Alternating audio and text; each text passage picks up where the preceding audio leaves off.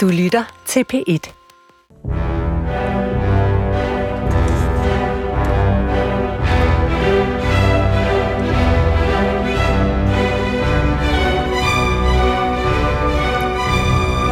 Sådan her lyder det, når der bliver spillet op til riddernes hanedans mellem de to adelsfamilier Montague og Capulet i Prokofievs musik over balletten øh, over Shakespeares Romeo og Julie. Tonerne giver anelser om ondt blod og en tragisk slutning, men hvad siger balletdanserne med deres bevægelser på scenen, mens musikken spiller?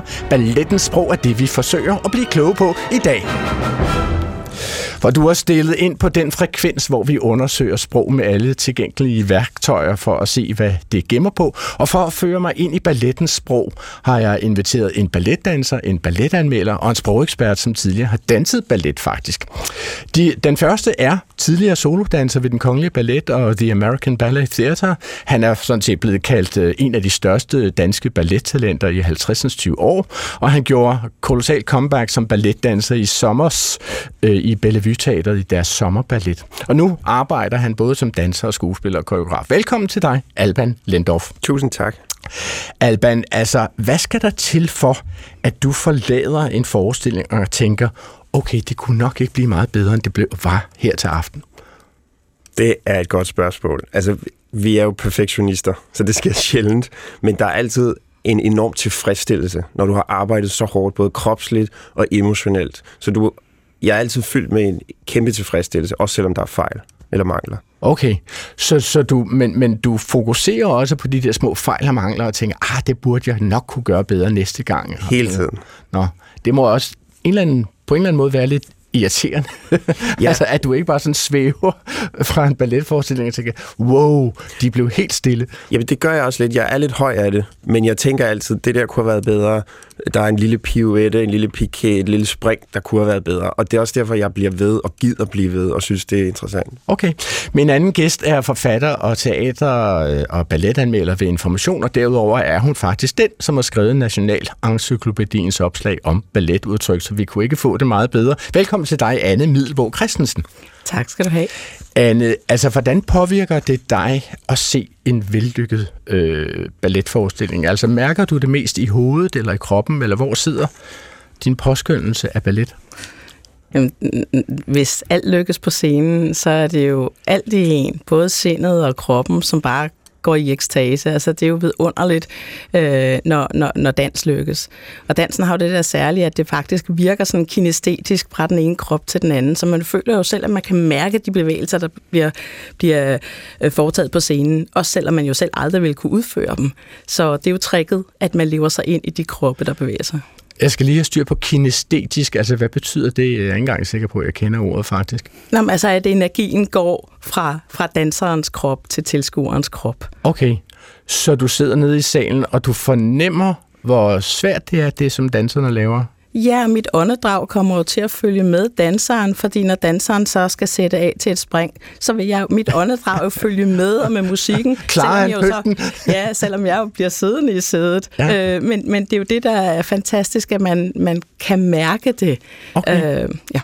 Min sidste gæst er med i programmet for at holde vores læselup hen over de sproglige pointer, som vi ellers kunne finde på at springe i spagat henover. Hun er tidligere direktør øh, for Dansk Sprognævn og nu også privat sprogkonsulent. Velkommen til dig, Sabine Kirchmeier. Tak.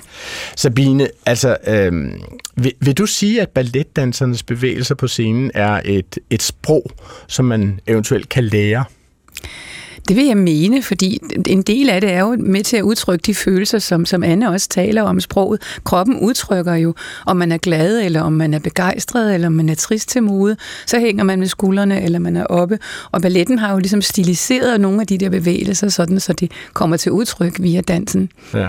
Måske skulle vi lige uh, fortælle lytterne, at der er mindst tre meget forkølede mennesker til stede i det her studie. Det, det er, vi har ikke fået besøg af tre gange Kermit the Frog i Klog på Sprog uh, i dag. Men, men, men du siger, at balletten har stiliseret nogle af bevægelserne, og ja. det vil jo altså så sige, at balletten på, i en eller anden måde har snøret noget naturlighed ind i en slags civilisationens korset, hvis man skal kalde det det. Ja, altså jeg tænker lidt også i, i retning af pantomime og sådan nogle ting, ikke, som jo er sådan en meget gammel form, og hvor vi jo forstår det, der foregår på scenen, fordi vi til en vis grad kan sætte os ind i personernes følelser og, og tanker øh, i den kontekst, som det foregår i. Okay, og det der med pantomime vil jeg gerne vende tilbage til, fordi der, der er jo sådan en lille abstraktion i det, at der er for eksempel i Bournonville, August Bournonvilles øh, koreografi, er nogle bestemte mimer og gestikker, hvor nogle bestemte håndbevægelser simpelthen siger nogle helt konkrete ord. Det er lidt som at løse en rebus, men det kan vi vende tilbage til. Mit navn er Adrian Hughes, jeg holder meget af at se ballet, og alle kan prise sig lykkelige over, at jeg ingen sinde har danset det. Velkommen til Ballettens Sprog. Øh, Alban Lindorf, øh, din forrygende karriere som balletdanser har du jo allerede fortalt til Emil Rostein Christensen i podcastserien Stjernedanser, som jeg vil anbefale til enhver, som vil vide både mere og også høre en spændende historie. Og du kan jo ikke stå her i radioen og fortælle, hvor god du er til at danse ballet. det vil være så ubeskedent, ikke? Så ja, vi napper lige et klip, hvor kongelig balletmester Nikolaj Hyppe fortæller, hvordan det rører ham, når du danser ballet. Vi havde, skulle have premiere på en, en en produktion, øh, La Bayadère, den har aldrig gået øh, nogensinde i Danmark, som står øh, virkelig kæmpe klassisk ballet, eller, eller Svanesøen og sådan noget. Og den, den variation, han danser i, i den, den ligger faktisk på YouTube. Hvis jeg engang imellem er, øh, øh, øh du ved, man er sådan lidt mellemforløjet, og så går jeg en gang imellem og ser den der, at han danser den der variation i, i La Bayadère, så så bliver jeg helt glad. Så får jeg helt tøj. Jeg tænker, jeg bliver kraftigt helt rørt, bare jeg sidder og snakker om det. Mm. Fandenivoldsk, præciseret skolastiskhed. Træerne får lov til at vokse ind i himlen. Altså, øh, så vidt Nikolaj Hyppe i Emil Rothstein Christensens podcast-serie Stjernedanser, som ligger på der lyd af dem. Ja. Og selvom du har fortalt din historie til øh, der, især Alban, så, så har du jo ikke fortalt den til klog på sprogslyttere endnu. Den super korte version, elevatorpitchen, hvis man kan kalde den det. Hvordan træffede det sig, at du blev balletdanser? Det gjorde det. Jeg gik til fodbold, og min mor hader fodbold, så hun kørte mig til optagelsesprøve. Og så stod jeg der, og så kom jeg ind, og så tænkte jeg, det virker rigtig spændende. And the rest is history. Okay, så, øh, så hvad var det, som greb den, den unge Alban? Altså, hvor gammel var du, da du kom til ballet første gang? 11. 11. Er det en normal alder at begynde med ballet ja, på? det er måske lidt sent. De fleste er måske 6, 8, 9 års alderen. De 6, 8, 9 års alderen, ja. så du kommer lidt sent i gang? Jeg kommer lidt sent i gang, og jeg bliver også sat ned på et, et hold med nogle yngre piger, som så stod og fnisede af mig, mens jeg lærte første, anden, tredje, fjerde, femte position. Okay, men altså man kan jo så sige, det er jo gået meget godt alligevel, ja. selvom du kom lidt sent i gang. Anne Middelborg Christensen, jeg må jo til, stille dig det tilsvarende spørgsmål. Jeg ved jo, at du er kendt med i, i dansk og teatervidenskab fra Københavns Universitet. Altså, hvordan kom det så så, at du specialiserede dig i netop at anmelde øh, teater og ballet? Jamen, jeg har været forelsket i ballet lige siden jeg var tre år gammel, og ved en fejl fik lov til at se en filmatisering øh, af den ballet, der hedder De Røde Sko. Okay. Og der, jeg vidste jo ikke, det fandtes. Der var altså ikke nogen i mit treårige liv, der havde troppet rundt i, i tospesko. Men øh, den film der, den tog mig. Og så senere, så kom jeg til at gå til ballet, så jeg ja. kunne lære det at kende. Og hvad, øh, hvad, hvad blev det så ved balletten som kunstart, som, som kom til at fascinere den, den pure unge Anne Middelbo Christensen? Det er skønheden. Altså den der vilde skønhed og stilisering, som man netop kan drømme alt muligt ind i bevægelserne. Øhm, og senere så blev det jo også det der enormt sanselige og erotiske univers. Altså hvor skønt kan det være, at man får lov til at se kroppe bevæge sig. De siger ikke engang noget, så slipper man for ordene. Ja. Det er bare kun krop.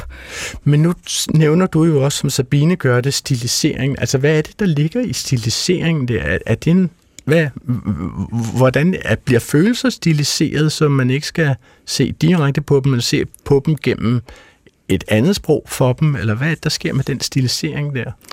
Vi har jo alle sammen bevægelser til daglig. Vi sætter os, og vi går, og vi henter noget.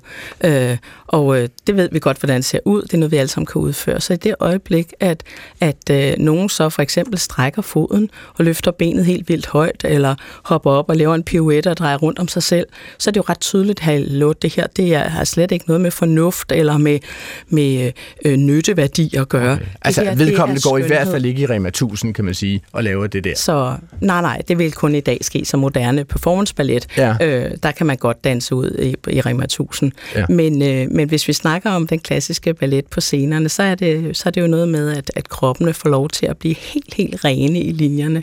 Og det er overnaturligt skønt, eventyrligt. Okay. Uh, Sabine Kirsmeier sagde, jeg flagede jo lige i starten, som det hedder, at, at du rent faktisk har danset ballet. Det må jeg lige høre noget om. Altså, hvor meget har Sabine Kirsmeier danset ballet? Det er lidt på niveau som, som Anne også, som, som lille pige, det er 5-6 års alderen, ikke? så gik jeg til ballet og var vildt fascineret af det. Jeg synes, det var en utrolig smukt. Også det, at man kunne være flere og være ens i bevægelserne. Det synes jeg også var fascinerende. Man kunne koordinere hinandens bevægelser. Og også, at der var sådan et regelsæt for, hvordan man skulle stå, hvordan man skulle bevæge sig. Øhm, det, jeg synes, det var vildt fascinerende. Også det at opleve det på sin egen krop, hvad det var, der foregik. Og selvfølgelig fik jeg så også set en, en masse ballet hen ad vejen. Øh, og jeg blev egentlig ved helt til jeg var på universitetet, men altså kun sådan på hobbyplan, fordi jeg bare godt kunne lide de bevægelser, der var. Og det gør jo i dag, at når jeg ser en ballet, så kan jeg virkelig sætte pris på, hvad de gør, for det er virkelig svært. Okay.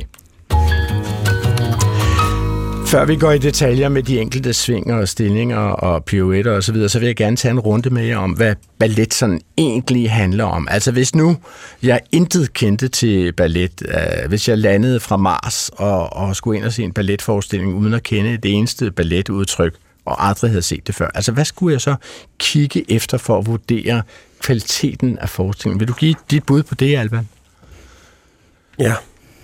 Jeg tror, det er mennesker, der forsøger at gøre det overnaturlige med sin egen krop, øh, og dermed også fortælle andre, hvordan det er at være i sin egen krop.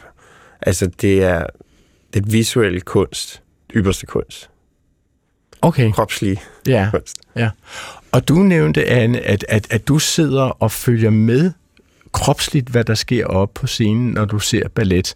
Altså, føler du også, at din egen krop sådan bliver overjordisk øh, smuk eller kapabel ved at, at se, hvad andre kan bruge deres kroppe til i takt til musikken? Nej, det tror jeg ikke. Den får lov at sidde i sædet. Men mine følelser og mine tanker og min optagethed reagerer på det, jeg ser.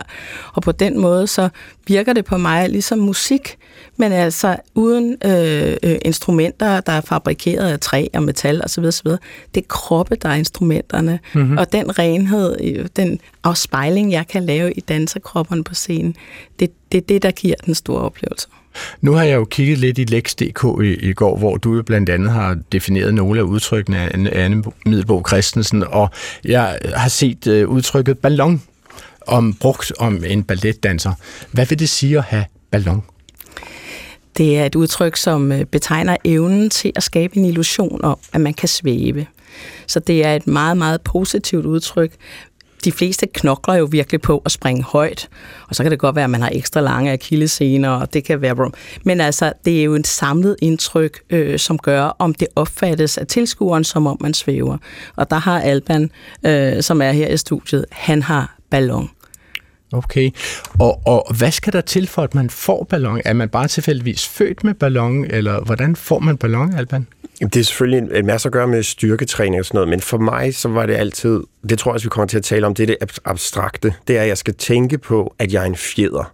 Jeg er en meget, meget spændstig fjeder, ligesom der sidder i, i en bil. Ja. Altså lige så snart jeg rammer jorden, så vil jeg væk fra jorden. Og jeg skal være længere i luften, end jeg har mine fødder på jorden. Okay. Hvis jeg kan komme til at gøre det, og så er det faktisk også nemmere, fordi du bruger dit eget bounce til at komme væk igen. Ja. Så jo længere du bliver på jorden, jo tungere bliver det. Ja. Jo hurtigere du kan komme væk, jo nemmere. Så hvis, hvis jeg skal forestille mig, hvad ballon betyder, fordi jeg tror jo, at jeg har set det blandt andet hos dig og andre balletdansere på, på diverse scener, så virker det som om, I hænger en lille smule længere i luften, end I egentlig burde kunne.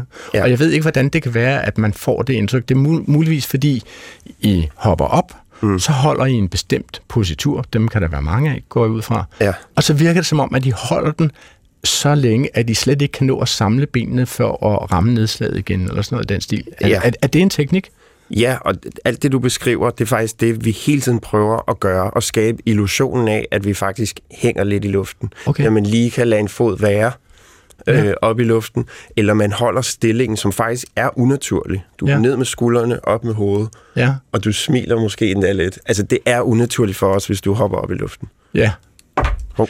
Ja, men det, øh, men altså, det, det vil altså sige, det er sådan set, vi har forsøgt at indkredse, hvad ballon vil sige, men, men mere overordnet kan man jo så spørge, betyder det, at ballettens primære sprog er at ophæve tyngdekraft?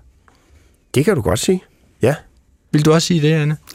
Det har været idealet. Altså, balletten har haft forskellige trin. Den er faktisk, øh, den første ballet var fra 1581, så det er nogle århundreder. Ja. Men den peakede i romantikken, og det er altså 1830'erne og 40'erne i Paris.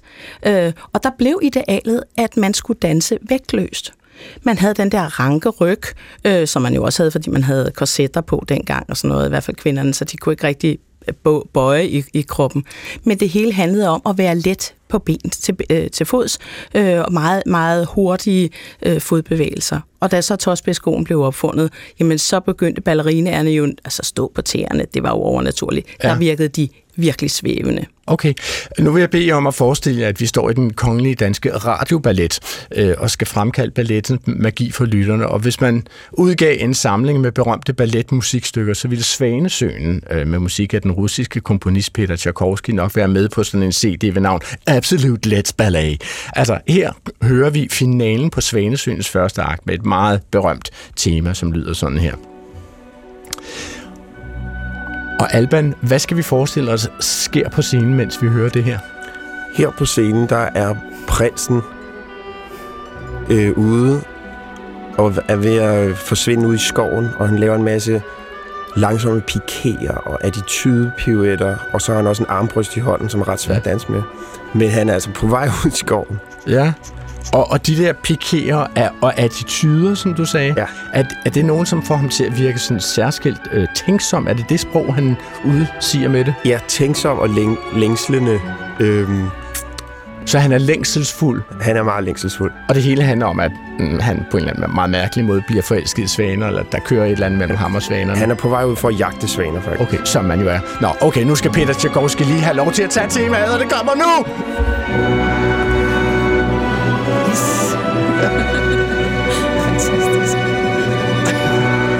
Har lyst til at synge.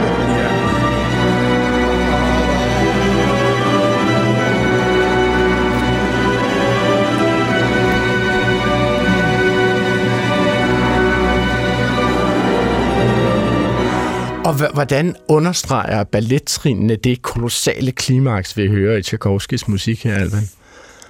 Jamen, det er letheden, og så er det med meget, hvad skal man kalde det, lange, udstrakte trin. Altså en piqué arabesque, det et strakte knæ, strakte fødder.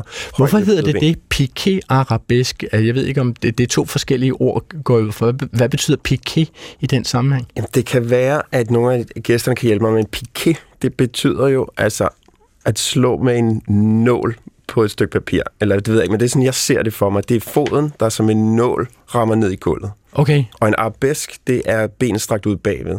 bagud. Okay, det er simpelthen et, et fagudtryk for at have et ben, som er strakt bagud. Det, som ja. I hestedressur muligvis ville kaldes en capriol. Ja, Eller sådan noget. og vi har også cabriole, Nå, okay. når du hopper op og slår benene sammen og ud igen. Nå, okay. Op, slå sammen en gang og ud igen. Ja. Det er en capriol. Ja.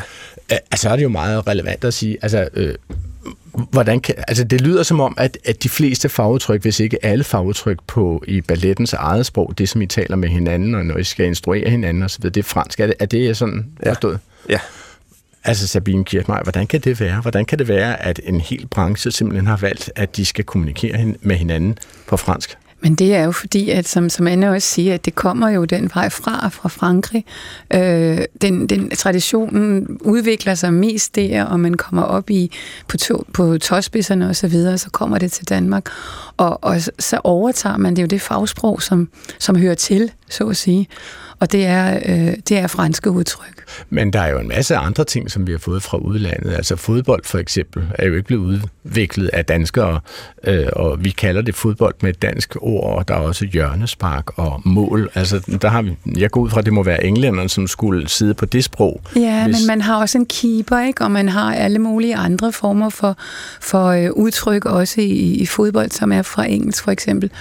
Og, og man kan sige, at, at nogle gange altså når det har været i, i landet, og en, et folkesport, så at sige, som fodbold er, så er der en større tendens til, at man, at man ligesom oversætter, laver oversættelseslån.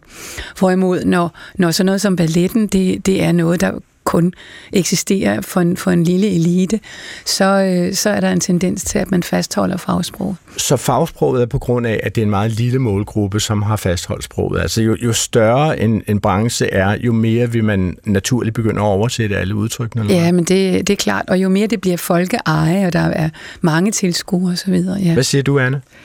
Jamen, jeg siger, at øh, man har jo fastholdt det franske, fordi balletten jo netop er en ordløs kunstart. Det vil sige, det har jo været genialt, at man skulle ikke lære alle mulige sprog. Man skulle bare lære udtrykkene en gang for alle, og så ville man kunne danse med, uanset om man var fra Frankrig, eller fra Rusland, eller fra Danmark.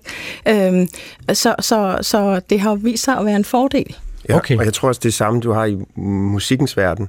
Der hedder det piano, hvis du skal spille stille, og forte, hvis du skal spille kraftigt. Så Ja. ja. lige meget hvor du er i verden, hvis du tager et musikkursus, og læreren siger piano, piano, så hvis du er fra Japan, Rusland eller Danmark, så ved du, du skal spille stille. Så, så musikerne har simpelthen bare besluttet sig for, at de taler italiensk med hinanden. Ja, ikke? og vi taler ballet, ja, sådan er det. Og sådan er det hele vejen igennem, som de siger.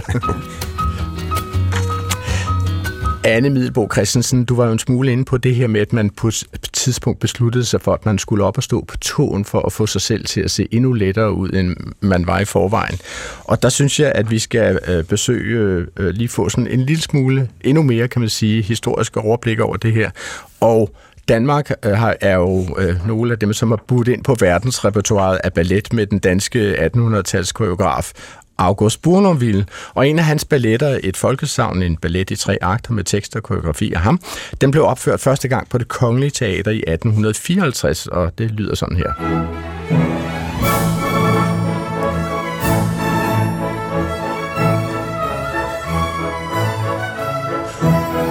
Og Alban, du er næsten i gang med at danse til den, så du kan ikke lade være, at du går med. Og hvad forestiller vi os, at der sker på scenen, mens vi hører den? Jamen, jeg kan mærke trinene i, i kroppen, og det, Ja. ja. der er sisser, entre sis, der er dobbeltture, der er dobbeltrunde chant, der er glissader, assemblé, er alle mulige trin. Okay.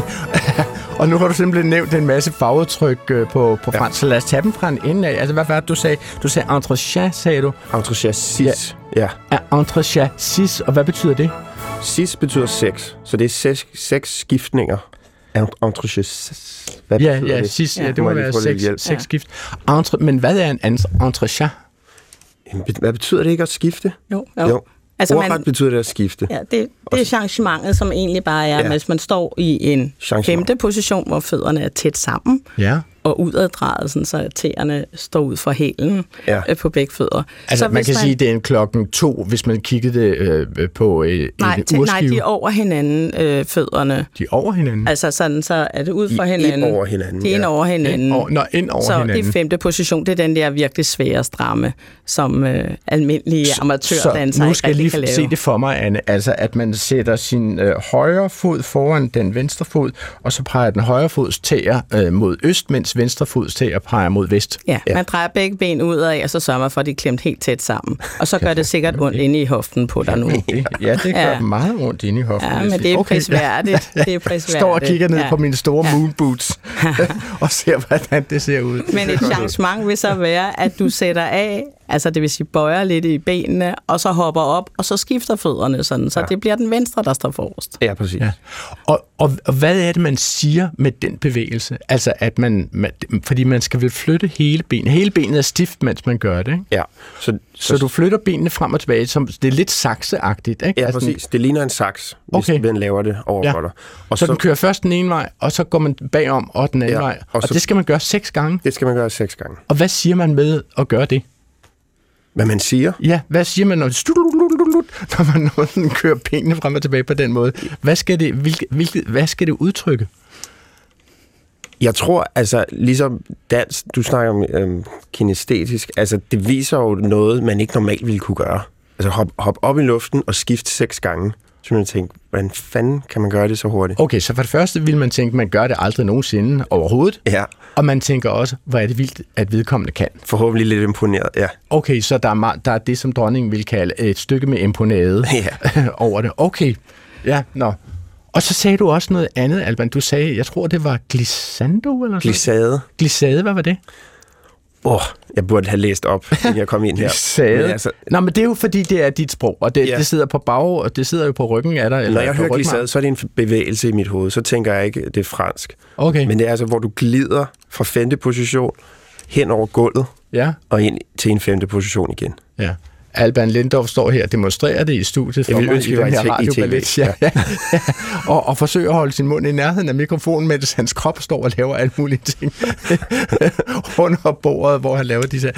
Er det, vil du øh, byde ind på den øh, beskrivelse af en glissade, Anne Middelbo Christensen? Men, men det er rigtigt nok. Altså, det, den forreste fod glider frem, og så mødes de til sidst og samles igen. Ja. Så, så det er jo sådan et, et spring, der I bruger rigtig meget for at komme videre rundt i. Altid et, mellem, et mellemtrin. For eksempel glissade assemblé. Og assemblé, det er ligesom engelsk ensemble. Ja, Så at man samler, samler en glissade, som samler tingene. Ja. Okay. Men det her er jo August Bournonville. Altså, skal vi ikke lige få den af vejen? Altså, hvorfor har vi en dansk koreograf med et fransk navn? Det er meget forvirrende, kan jeg hilse at sige, Anne. Meget forvirrende. Ja, men så må jeg straks give dig ro på. Altså, hans far var fransk. Hans far øh, kom til Danmark, og, og øh, han, August Bournonville fik lov til at rejse til Paris som 15-årig og blev opdraget på den måde videreuddannet ved Paris Operans Ballet. Så han er øh, øh, direkte dernede fra. Øh, han var født i 1805, døde i, i 79, 1879, og han fik lov at være balletmester. Øh, så altså fem årtier, ja, ja. det var helt vildt, som han kom til at dominere den Og, danske og ballet. hvad er så det specielle ved August Bournonvilles måde at koreografere dans på? Altså, hvad, hvad er det særlige, man kigger efter, når det er Bournonville balletter? Altså, det er klassiske balletbevægelser, ligesom i Svanesøen og og Nødeknækkeren for eksempel. Men Svanesøen og Nødeknækkeren er skabt senere, og der er der vildere teknik. Hos Bournonville er teknikken mere afdæmpet.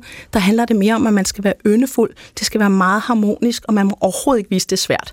Det må okay. man rigtig gerne vise i Svanesøen, når man har lavet ja. 32 af en særlig bevægelse. Så må man vise det svært. Det gør man ikke hos, hos Bournonville. Og så er der noget med linjerne, at, øh, at linjerne er blødere, altså at armene er mere runde. De er ikke sådan nogle meget højt stræbende. De er mere Nu siger du i- runde arme, det burde ikke kunne eksistere, vil jeg sige. Altså, hvad er en rund arm? Altså sådan, så når man løfter øh, armene over hovedet, at man ikke løfter dem så strakt højt, men okay, at det så er man- mere runder. Så de strider ikke ud i luften som Ingen et strid, ingen strid, det går ikke. Det, det, det runder sig ja. Ja. som et, to parenteser faktisk Som to hovedet. parenteser for nu at bruge i sprog, konverteringssystemet, er det rigtigt. Ja, Øh, og, og det ses meget i, i dansen, at når armene er holdt nede, øh, så rundes de sådan i albuerne og holdes, øh, hvor, hvor hænderne så holdes ud for hofterne.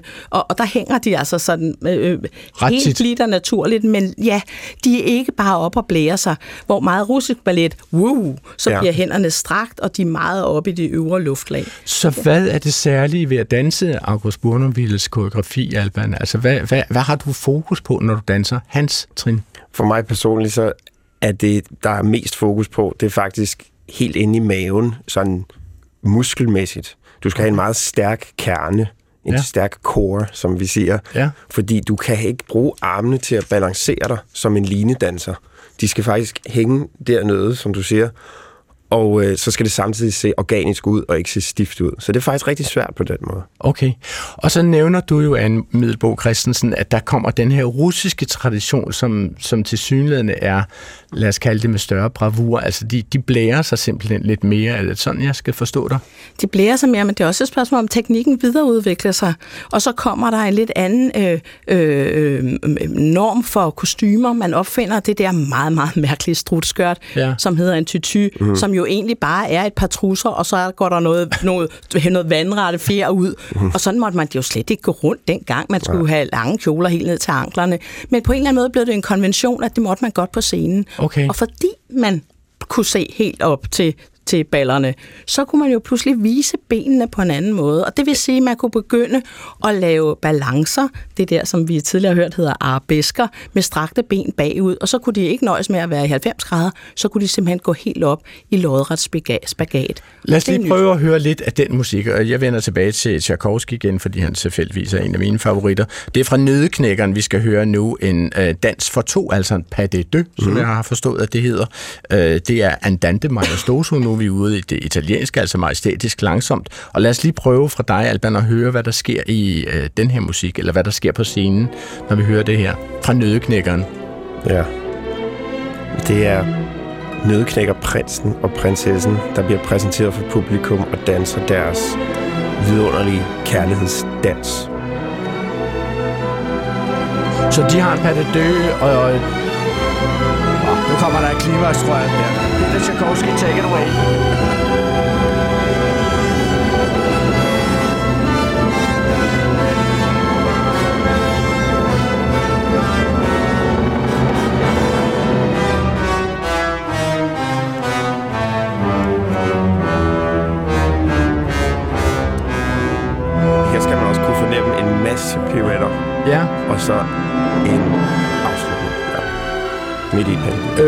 Og, i det, det her klimaks, som vi hører nu bag ved os, øhm, sker der noget på scenen, som er med til at understrege det klimaks? Altså bliver, Er bliver ballerinaen båret tværs på en diagonal ned over scenen, eller hvad? Du har hvad? fuldstændig ret. Ja, det Nå, okay. tit bliver båret, eller også er der et kæmpe løft. Ja. Også nogle gange, øh, ikke i den version, vi laver nu, men der bliver tit lavet sådan et enhåndsløft, ja. hvor ballerinaen sidder med sin lille numse oven på en hånd og bliver Ja. strakt helt op i, i loftet. Så hun viser, at hun har ultimativ balance, og han viser, at han har ultimativ styrke, fordi han kan bære ballerinaen i en hånd. Ja, og det er romantik, der ligesom bliver sat på spidsen. Det er også noget af det bedste Patti musik der overhovedet er skrevet. Ja. Altså, det er så romantisk. Så, så du glæder dig simpelthen, når du, når du står ude i sofitterne og venter på at komme ind til den her Patte Dø, så står du og glæder dig til altså, den, den store sammenhæng mellem dansen og musikken. Ja, jeg bliver aldrig træt af det her stykke musik. Altså, resten af nødknæringen kan jeg godt blive træt af, men lige den her musik det er noget af det smukkeste, der er lavet. Det kan jeg blive ved med at høre. Ja, nu hørte vi ikke så meget af den her, så må man altså selv finde den på Spotify, ja. Eller, eller hvor man ellers kan. Ja. Men, men, men det får mig også til at tænke på, altså sådan, mellem Bournonville og så den her store russiske tradition, jeg tror, han hedder Petipa, ham som, som laver koreografien til, til Nødknækkeren. Sker der også noget med kropsidealet af Middelbo Christensen i, i den her i, i løbet af disse 200-300 år, som, som balletten udvikler sig? Ja, fordi efterhånden, som kroppene bliver øh, af, mere og mere afklædt, eller kostymerne bliver mindre, så kan man jo se mere og mere den her krop. Så hvor det i starten handlede om meget om at have smukke fødder, fordi det var næsten det eneste, man kunne se af benene, det var fødderne, der stittede ud fra neden under skørterne. Så handler det nu om, om kroppens totale linjer. Øh, og der øh, kan vi jo se på de gamle øh, fotos, altså fra starten af 1900-tallet fra Bournonville Balletter, at der var øh, ballerinaerne øh, betydeligt øh, rundere, end de er i dag, øh, og øh, øh, ikke nødvendigvis høje, mm. og det er jo sikkert også ret smart, fordi Bournonville har rigtig mange hurtige bevægelser og rigtig mange hurtige småspring, mm. og det er altså på en eller anden måde nemmere at lave, hvis man ikke er to meter høj, har jeg lavet mig fortælle. Mm. Altså, det kan, man kan, jeg vil sige, man kan næsten se det, når man ser et billede af hende, som hed Louise Rasmussen, som blev gift med Frederik den 7. Hun var jo oprindeligt fra den kongelige ballet, og så fik hun navnet Grevinde Danner, da de blev gift. Men hun ligner jo simpelthen mere Elin Reimer, end hun ligner Malene Svarts, vil jeg sige. Eller, altså, hun, hun, er, hun er det, der hedder trivelig, vil jeg sige. Jeg tror, det er ordet, jeg leder efter, er trivelig. Grevinde Danner var trivelig, men i balletten handler det ellers ikke så meget om antal kilo. Det handler om, hvordan ens led sidder, sidder på kroppen. Altså, hvor lange ben man har, og hvor kurverne er ens ben. Kurverne fra knæet og ned i lægen. Har du sabelben? Har du lige ben? Det er sådan noget, balletdansere går helt vildt meget op i, og det er jo det, det, det er de linjer, man kan se. Så hvor vi andre render rundt i jeans og ikke behøver at bekymre os, om vi har sabelben, så er det big thing hos balletten. Ja. Er det rigtigt, Ja, Alban? Ja, men, og, men for at ligesom føre det videre, det, det vigtigste er også, hvordan man danser, hvordan kan du bevæge en krop, og kan du fortælle en historie uden at bruge ord. Og der er det fantastisk, hvis vi går helt tilbage fra, når du sidder i salen og, og trækker vejret med danseren, eller hvis aliens kom ned på jorden. Det er et universelt sprog. Hvis aliens kommer ned på jorden, så vil de forhåbentlig kunne se en ballet, og så faktisk få noget ud af den historie, der sker. For der er ikke noget sprog. Ja, nu fik jeg jo ikke lige sagt, at da jeg kom ned fra Mars, at jeg tilfældigvis har 18 øjne og går på fire ben og sådan noget. så jeg ved ikke, hvor godt jeg kropsligt ville være søgt med, hvad der foregik på de skåbrædder, men lad nu det ligge.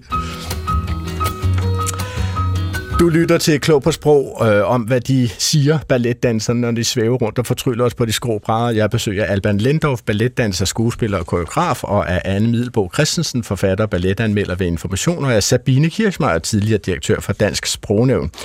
Og Sabine, vi har fået et øh, lytterspørgsmål, som handler blandt andet om øh, hvad hedder sådan nogle jobtitler, betegnelser for øh, hvad folk laver. Det handler blandt andet om, om balletdansere.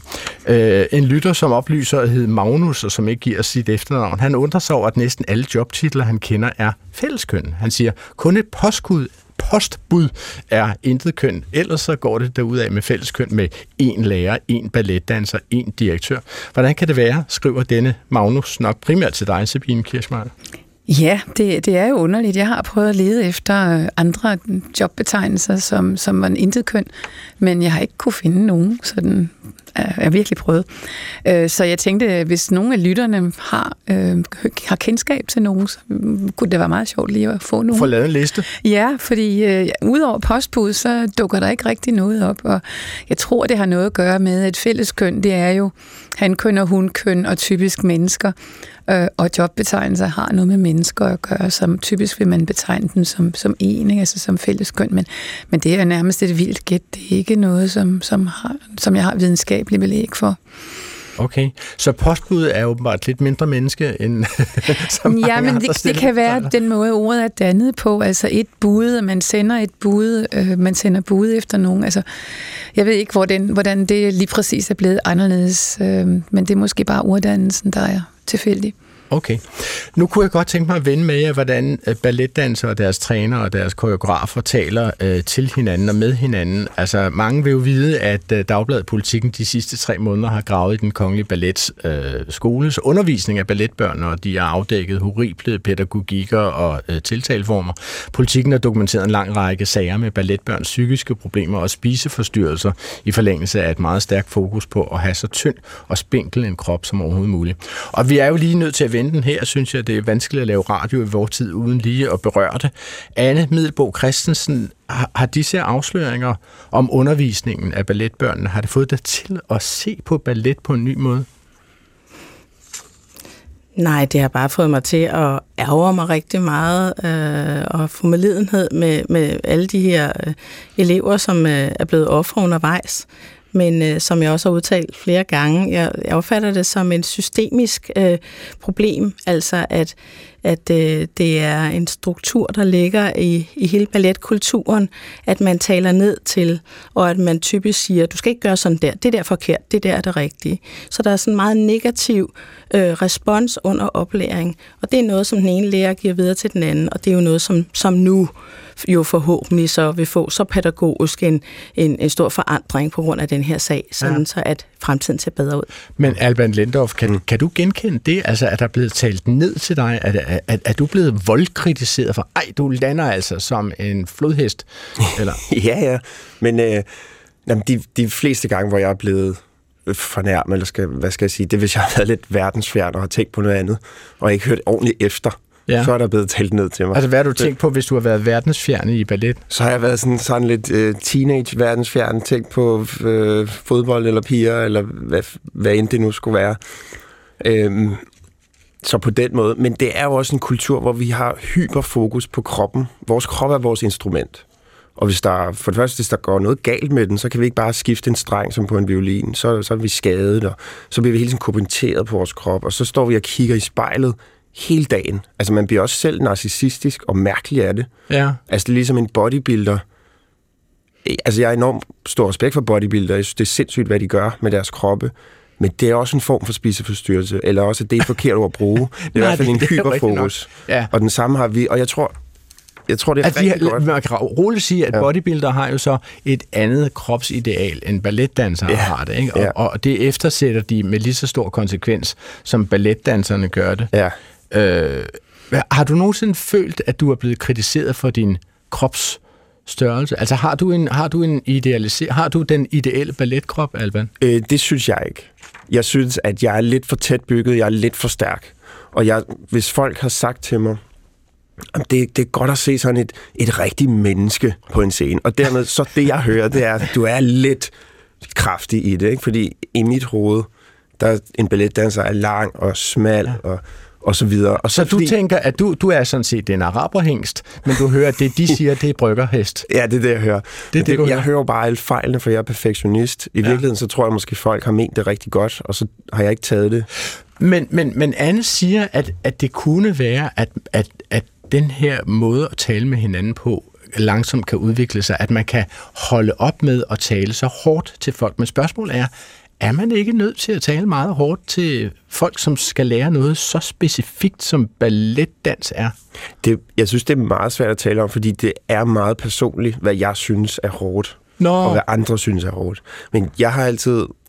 Altså, jeg kom ind lidt sent, ikke? Og med, der bliver også nævnt for alle reglerne i ballet. De har været fantastiske for mig. Og jo mere en lærer kunne sige til mig, det der er forkert, det der er rigtigt, jo, jo bedre kunne jeg gøre det. Og det samme har jeg i dag, når jeg arbejder med instruktør. Det er også, om det er skuespil eller ballet.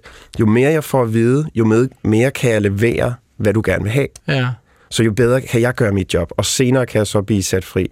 Så for mig personligt har det ikke været så, så hårdt. Hvad siger du til det, til det Anne? Det synes jeg jo lyder beroligende og dejligt. Øh, pædagogisk set synes jeg bare, der er en kæmpe forskel på, om man kommenterer på den bevægelse, som danseren gør, barnet, der står der, eller om det er på kroppen. Ja. Fordi kroppen kan vi ikke lave om. Vi kan godt lave musklerne stærkere, vi kan arbejde på smidighed, altså noget, men man er født med den højde og det skelet, man nu engang har. Og det er det, det, er det man ikke må gå ind og sove, fordi mm. så er det, man, man potentielt kan skade øh, øh, selvværet hos, hos danseren. Så det, det, det er der, sproget skal ændres. Men Anne, når du anmelder ballet, har du nogensinde holdt dig tilbage fra at bruge ord, som du, mens du har siddet og skrevet mm. har du tænkt, det her kunne godt opfattes som en, en kritik af balletdanseren krop, balletdanserens krop, og ikke af balletdanserens dans? Altså, det er noget, jeg tænker virkelig meget over. Jeg forsøger på at øh, øh, at rose øh, kropskunstneren for det, kropskunstneren gør. Og så nogle gange så roser jeg også udseendet, fordi det, det går sammen med og er godt. Men ellers vil jeg altid prøve at lægge ansvaret over på koreografen eller på instruktøren, som beder en danser om at lave nogle bevægelser, som er kluntede, eller som får danseren til at fremstå langsom, eller hvad det nu måtte være. Jeg synes, det, altså, der skal jeg som anmelder lægge, give ansvaret til den, der har det. Altså du, Alban Lendorf, du underviser jo i ballet, altså både på den kongelige øh, balletskole og andre balletskoler mm. rundt om i landet. Ikke? Hvilket sprog bruger du for at forklare børn, hvad det er, de skal stile efter i en bestemt stilling eller øh, position, eller hvad det er? Jamen, jeg bruger, for det første så har jeg det franske sprog, der er blandet med noget dansk, og hvis der er udlænding, så bliver det også engelsk, og så bliver det sådan en roulade af noget mærkeligt tre sprog. Men altså, det som jeg altid brugte, da jeg var også var et barn, og som, som jeg nød meget, det var, at det blev beskrevet med ting. Altså, din fod skal være som en banan. Okay, alle børn ved, hvordan en banan ser ud. Så min fod skal strækkes, og det skal ligne en banan. Fair nok. Altså, Ja. Så alle sådan nogle små øh, abstrakte ting, det har hjulpet mig rigtig meget. Og er det så det samme udtryk, du bruger hver gang, når du skal forklare, nu skal den fod bare ligne en banan, eller kommer du i tanke om nye måder at beskrive det på? Når... Det kan være alt fra, øh, okay, Adrian, du skal svæve gennem rummet så har du straks en forestilling, hvordan det egentlig vil se ud. Så vil du nok ikke komme ind som en trold ja. med store ja. skridt, så vil ja. du gå lidt anderledes. Ja. Så det er sådan alle sådan nogle, eller sejle, eller du skal, øh, din fod skal være som sandpapir over gulvet. Okay, den skal virkelig den skal gå tæt på, ja. ja. Og man skal kunne høre, at den skraber hen over gulvet næsten. Du må godt kunne høre det, ja. Ja, okay. Øh, og hvad bruger man det sprog til? Altså, hvor, hvorfor, hvorfor står du og udvikler det sprog, mens du taler til øh, børnene? Det er for at få dem til at forstå det så hurtigt som muligt. Altså, fordi vi har en almindelig balletteam, tager halvanden time. Og jeg skulle helst få børn og voksne, hvis jeg underviser dem, til at danse mest muligt. Altså hvis jeg snakker mere, end der bliver danset, så har jeg gjort et eller andet forkert. Så hvis jeg skal bruge lang tid på at forklare dig, at din fod skal gå hen ad gulvet, i stedet for at jeg bare kan sige, at det skal være som sandpapir. Ja. Brug to sekunder på at forklare noget, du kan forstå. Og det, det samme er med børn faktisk. Endnu mere med børn. Sabine, er, er det almindeligt, at, at det er nemt at forstå, hvad for eksempel en krop skal, hvis det bliver omtalt i en eller anden form for metafor? Ja, hvis man kan finde nogle gode analogier eller billeder, som, som Alban også gør, så, så hjælper det jo alt sammen, fordi vi har de samme forestillinger i hovedet om, om de fleste, i hvert fald om de konkrete ting. Vi ved alle sammen, sådan, hvordan en banan ser ud. Så, så det betyder, at man, man, man kortvarigt kan blive løsrevet fra det ja. der franske øh, specialsprog, eller øh, den fagterminologi, der ligger i, i balletten med ja, det franske. det kan Hvis man, man jo så lære efterfølgende. Når man kan det, så kan man få sat et ord på, der hedder, det er sådan en, du laver. Ikke? Men du blander det jo netop også, ikke? Altså, så når, du så, når du så siger changement eller et eller andet. Det vil du også sige, fordi så har de lært, at de skal skifte fødder. Ikke? Okay, så, så bare for at slå det fast med syvtommer, så vil, vil det så sige, at man er en god underviser, hvis man er i stand til at beskrive det, øh, eleven skal lave med billedsprog? Ja, altså det er en god genvej i hvert fald. Nu har vi jo talt en del gange om det her med, at det er fransk. Altså, at balletdansere taler fransk. Og vi har et lytterspørgsmål, som handler om fransk. Og det er en kvinde, som skriver, øh, det er faktisk Merete Lavbjerg øh, på den sympatiske adresse Klitrosevej. Der vil man gerne bo i Stavning. Hun skriver, øh, jeg har gennem mange år boet og arbejdet i Frankrig og andre fransktalende lande, og er forundret over, hvordan fransk optræder i sproget. Når nogen siger, af min bare røv, så tilføjer vedkommende, undskyld mit franske. Og når jeg så spørger, hvad han eller hun mener med det, så griner vedkommende bare og siger, øh, øh, ingenting, og for, kan ikke rigtig forklare det. Kan klog på sprog gøre mig klogere på det udtryk? Jeg hører også tit kommentarer om franskmænd i stil med, det er typisk fransk, eller det er garanteret fransk, eller sådan er franskmænd, og de nægter at tale engelsk. De kan godt, det, men de vil simpelthen ikke. De er dogne, de arbejder ikke så meget som os, osv. osv., osv. Det skriver Merete Laubjerg fra Stavning. Jamen, der er meget med fransk, fordi fransk har påvirket os øh, igennem mange år, øh, og vi har mange franske udtryk også i vores sprog. Men lige præcis det her udtryk, øh, undskyld mit franske, det er faktisk hentet fra, fra engelsk, pardon my French. Og øh, man mener, at det kommer fra øh, de finere kredse, som jo kunne fransk. Det skulle man jo kunne der i 1800-tallet og så videre, 1700-tallet.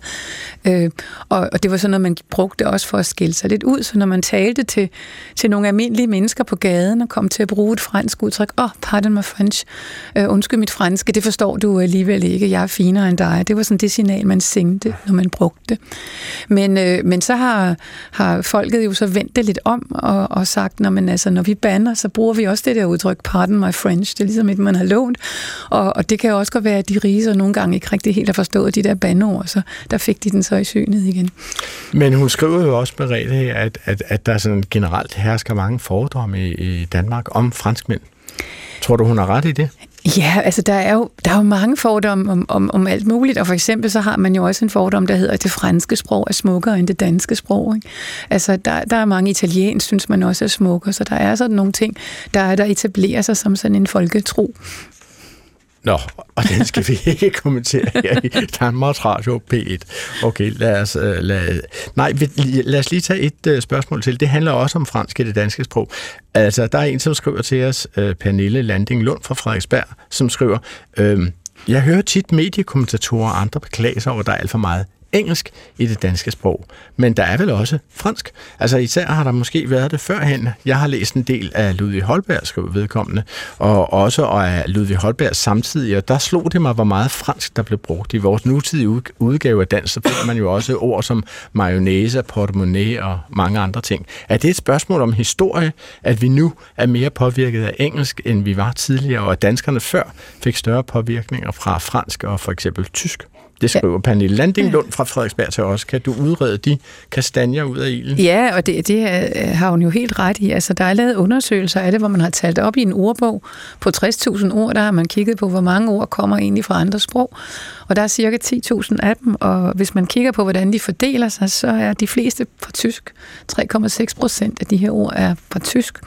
Så kommer latin, og det var jo sådan, at latin var jo fagsproget, altså alle videnskabsfolkene, de brugte jo latin op, helt op til, til slutningen af 1800-tallet, når de kommunikerede. Det var også sådan et universelt sprog, som Anne var inde på med det franske. Øh, og fransk ligger så på tredjepladsen med 2,4 procent. Og i den her undersøgelse, der ligger engelsk faktisk på, på fjerdepladsen med 1,8 procent. Så engelsk ligger faktisk relativt lavt med hensyn til andelen af, af ord, som er kommet ind i ordforrådet. Men siden 45, altså siden 2. verdenskrig, så er den engelske andel jo konstant stigende. Okay. Så da man i 2000 for eksempel talte op, hvor mange ord er der egentlig, altså fremmede ord, per, øh, per 100 ord i en, i en tekst, så var det cirka 0,5 procent. Og når man har talt op sådan her for 3-4 år siden, igen, der kunne man se, der var det stiget til, til 1 procent.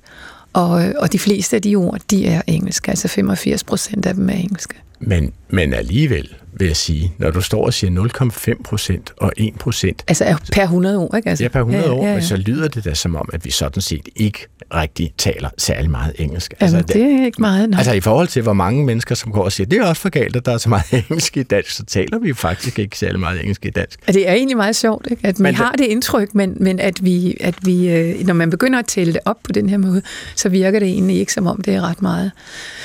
Men det er jo fordi, typisk også, at når man bruger engelsk ord, og især når man bruger engelsk ord, som de andre ikke kender så godt, så, så råber de. Ja. Så lægger man ekstra meget mærke til dem, og, og det er som man tager en eller anden skrig god trøje på, så ser alle den der person, ikke?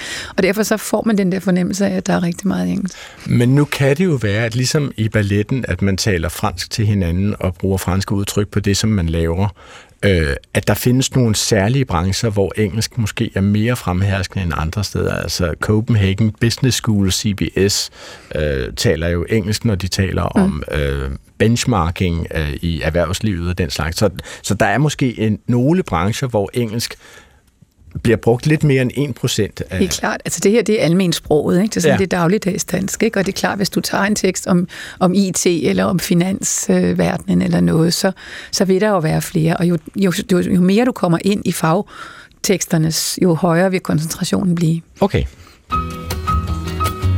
Fordi nu har vi jo været inde på det en del gange i løbet af udsendelsen, alt det her fransk, der bliver talt i ballettens sprog. Og altså, jeg bilder mig ind, både som marsmand, altså officielt er en anerkendt marsmand, men også som Adrian L. Hughes, at jeg ikke behøver at kende disse her ord for at påskynde ballet. Men det kunne jo godt være, at man synes, det var lidt smålækkert at blære sig lidt ude i spejlfoyeren med at kunne et par af dem. Så lad os prøve at, at tage den nu. Vi har jo nævnt det der med pirouette. Vil du give et bud på, Anne Middelborg Christensen? Altså en pirouette, hvad, hvad er en pirouette? Det er en lodret drejning af kroppen. Den kan både foretages på en fod og på to fødder, men på, i, i klassisk ballet vil den typisk blive foretaget på, på halv tog, som man kalder det, altså den måde at stille sig på tær på, som vi alle sammen kan, mm. eller op på tåspidsen. Øh, men man kan også lave hele pirouetter, hvis det skal være. Men i den klassiske, så vil det være på togen. Øh, og det er sjovt, du nævner ordet pirouette, fordi det staves jo med fran- på fransk, og det vil sige, det der u, pirou, det staves ou. Men så er der jo altså nogen i dansk sprognævn på et tidspunkt, Siger som Anne har, og kigger sigende over på Sabine. som har fundet ud af, at nej, nej, nej, det behøver vi det slet ikke, fordi pirouette er ligesom blevet noget i sig selv, også på dansk, Ja. ja. så de har fjernet ordet. Og jeg ved i hvert fald, når jeg laver balletanmeldelser, pirouette er et af de eneste fagudtryk, jeg bruger, fordi at min redaktion selvfølgelig er redselslagen ved tanken om, at jeg skulle skrive et fagudtryk, som almindelige mennesker ikke kunne forstå, men så fjerner de så mit ord fra pirouetten. Så det har sin egen lille sørgelige historie. Hvorfor er pirouetten det, som man kender allerbedst fra balletten? Altså er det, er det, er det sådan ligesom standardrepertoireet for, hvad man i hvert fald skal kunne som balletdanser, eller hvad? Det, ja, det er i hvert fald det mest i øjenfaldende øh, bevægelse, du kan lave, og så kan du blive rigtig god til det. Så det er, som Anne Middelbo fortæller, altså, det er en, du drejer rundt om dig selv. Og det kan du gøre én gang, men du kan også blive rigtig god til det, så kan du gøre det 10 gange i, i streg, eller 15 gange, hvis du er fuldstændig sindssygt. Og hvis, hvis man gør det 15 gange, altså jeg, jeg forestiller mig, at det må være svært at undgå at blive svimmel, når man står og drejer rundt 15 Ja, gange. ja men der Så øver hvad gør vi, man? vi øver os i at spotte, kalder vi det. Og det er, så når jeg drejer rundt, nu kan jeg ikke gøre det med de her Hovedtelefoner på. hovedtelefoner, og jeg ved godt, at vi ikke er i tv, så jeg skal prøve at forklare det, men altså, jeg kigger direkte på dig, Ja, så drejer jeg halvt om, ja. og så skynder jeg mig at vende hovedet. Når du har drejet rundt, så Ja. kommer dit hoved tilbage og kigger på Ja, mig. så Så, så, så din, din næse og dine øjne kigger mod et punkt i teatersalen, Ja, øh, så længe som muligt. ja. Og så finder du et spot at spotte på, Okay. og så drejer du 10 gange. Og så det er en øvelse, og så ja. efterhånden, så bliver du ikke øh, mere øh, svimmel. Nej. Og hvad laver dine ben imellem? sådan? Altså, jeg går ud fra, det ene ben, Ja. altså det ene ben står måske straks, og måske er du oppe på halv. Ja, du har et ben i gulvet, Ja, øh, som regel på halv tog, ja. og det andet Og ben nu skal jeg lige forstå, op. at halvtog er formentlig, at du står fremme på din, din fods forreste fodball, ikke? Hvordan skal jeg forklare? Det er, hvis du har en rigtig høj hæl på, Ja, som man jo har. og så, tager, og så tager du den af, og så bliver du stående. Okay, godt. Så, Det er halv tog, ja. Findes der mandlige balletdansere, som danser tåspids? Ja, det gør der. Nå, okay. Der er faktisk et helt company, der, der, som kun er med mænd, hvor mændene danser på to. Men ja. i klassiske forstand, så er det kun pigerne, der er helt op på to. Okay, men meget man kan sværere. sige, det der med at gå helt op på to, jeg har aldrig nogensinde kunne forstå, at det overhovedet kunne lade sig gøre. Du vil sige noget? Jamen, jeg skulle bare lige kommentere det der med pirouetten, fordi det er jo netop et tegn på, at pirouette er blevet sådan et, et almindeligt sprogligt begreb på dansk. Fordi sprognævnet gør jo ikke det der bare for at drille Anne. Det gør det jo for, at, at øh, fordi der står i sprognævnsbekæmpelsen, at man skal øh, hvad hedder det, tilpasse de franske og de udenlandske ord til, til dansk stavemåde. Og, øh, og det gør man især med de ord, som har fået indpas i sproget, så det er faktisk et tegn på, at det er blevet sådan et allemandsord, pirouette. Okay. Øh, kan vi lige nå at tage pas de cheval? Jeg synes, du ja. Var inde på det tid. Hvad er en pas de cheval? Jamen, et- det er jo et, det er et rigtigt balletudtryk, og der tror jeg igen fra analogier og sådan noget. Cheval betyder hest, og pas, det er jo trin, så det er hestens trin. Ja. Og det er en slags... Nu begynder jeg igen at stå og danse i et radiostudie, men altså, det er ligesom, hvis du forestiller dig en hest, der står og laver sådan et en developé. Som, som, som løfter sin forreste hår, Ja, og sætter Øh, ned igen. som i en bølgebevægelse, vil jeg sige. Så, så ja. den først løfter den første del af hestebenet, og så den næste del af hestebenet, og til sidst kommer håren ud. Kommer håren ud og ned igen. Okay, så når du siger developé, så vil det sige, at den strækker ikke bare hestebenet og rækker lige ud, som om den hejlede faktisk. Ja, Øh, den, den løfter den langsomt, så den ja. Sådan snapper ud som Ja, en og det pisk, betyder, måske. det er også, øh, der er lidt engelsk i det, ikke? Det er jo fransk til at begynde med. Develop, du develop, du udvikler benet. Okay, det var så meget ved noget af ordbogen og ballettens sprog. Man må svært. læse et par bøger, eller også må man simpelthen høre en, virkelig dejlig podcast, fordi øh, at det, jeg anbefaler jo Emil Rothstein Christensens Stjernedanser, som handler om en af mine gæster her i dag. at Den ligger på appen DR Lyd. Den fortæller altså om Alban Lindorf, som var en af gæsterne, balletdanser, skuespiller og koreograf. Min anden gæst i dag var og er Anne Middelbo Christensen, forfatter og balletanmelder ved Information. Og min tredje gæst er og var øh, Sabine Kirschmeier, tidligere direktør for Dansk Sprognævn og privat sprogkonsulent. Denne udsendelse var egenhændigt udviklet og koreograferet af Anna Sonja Brun, som tilmed stod for teknikken. Mit navn er Adrian Hughes. Skriv som altid sprogspørgsmål og programidéer til os på klog på sprogsnabelag.dr.dk øh, og find dette og alle andre P1-programmer på appen DR Lyd. Gå på opdagelse i alle DR's podcast og radioprogrammer. I appen DR Lyd.